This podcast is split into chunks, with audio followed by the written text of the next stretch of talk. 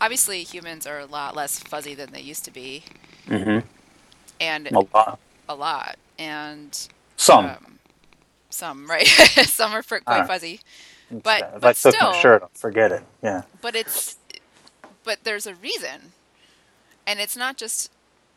It maybe it's just a like a vestigial thing or um, I mean the whole research into the beard that I was doing for the skin uh, microbiome stuff was it was interesting because it was a people were curious about it particularly in a hospital environment because they thought they everyone just thought beards were dirty and so it would be important to know what if they were or Yeah. not and it turns out they're not spectacularly different and maybe even protective in some cases depending on the study you look at because some of the old studies Right. I saw had different conclusions but Yeah. um, Well, that's that's public opinion leading the charge in a lot of ways. right Like you got to listen to the Katy Bowman one that she gets into. Yeah. What she said that science can only be done.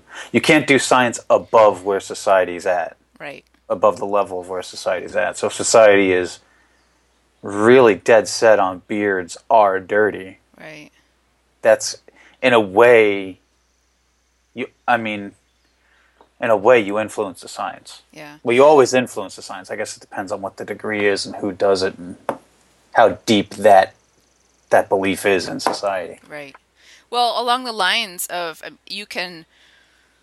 I know that our body ecosystems are vastly different within one body, uh, but a beard, if you were to transpose that sort of research into, say, armpits, there's you're cultivating. It's it's clearly cultivating a community, and it's a different one if you have hair versus if you don't.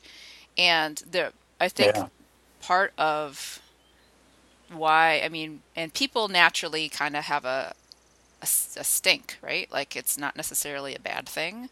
Sometimes Right. it's sometimes people are really super duper stinky, but it's probably because they use deodorant or some kind of soap that alters the biology of their pits, or maybe shaving. Like shaving, I would think is a if you didn't shave, you probably had more uh, I don't know, the ecosystem there to the ammonia oxidizing bacteria and whatever else that Yeah. that thrive in that environment. And so it could be, you know, I am I would say even stronger than it could be. It it probably is.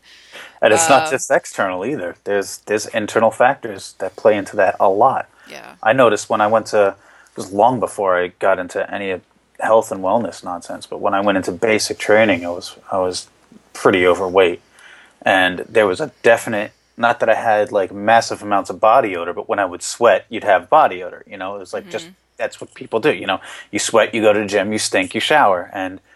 Uh, when I went to basic, I just cut out soda completely, Yeah. and I drank almost all water, mainly because I was trying to lose weight because I wanted to, you know, be lighter for, you know, PT scores and stuff like that, and all this other nonsense. But I I noticed a very distinct difference in like the level of odor and bo compared to like just cutting out the soda made a huge difference in how much I sweat. Of course, I was sweating more, but yeah, and that stuff internal out. So what?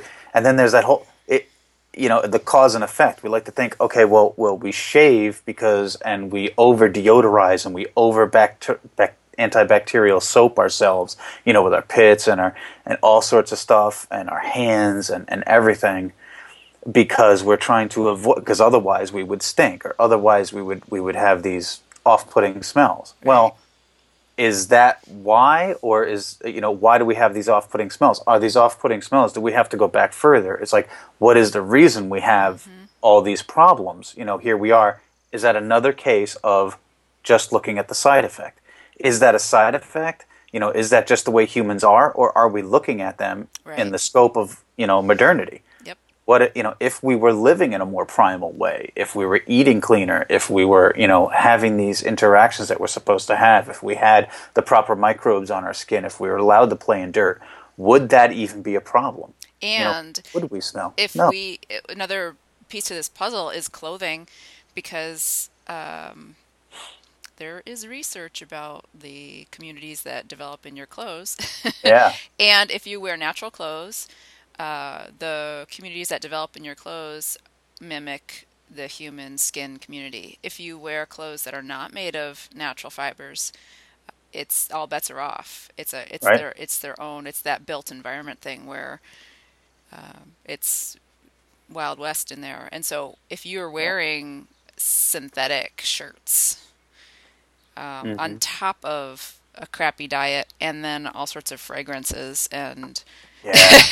you're you're Yeah. basically setting yourself up for Yeah. super funk is what you're setting up yourself Yeah.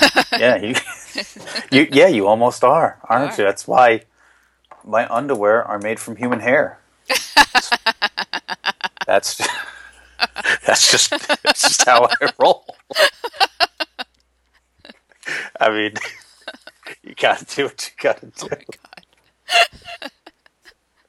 That's an interesting you picture. win Skype today like, Damn, what is that?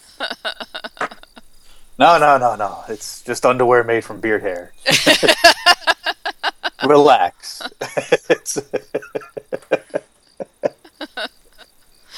oh that's a comedy show right thank there. Thank you for that Oh, oh yeah that's a show that's a show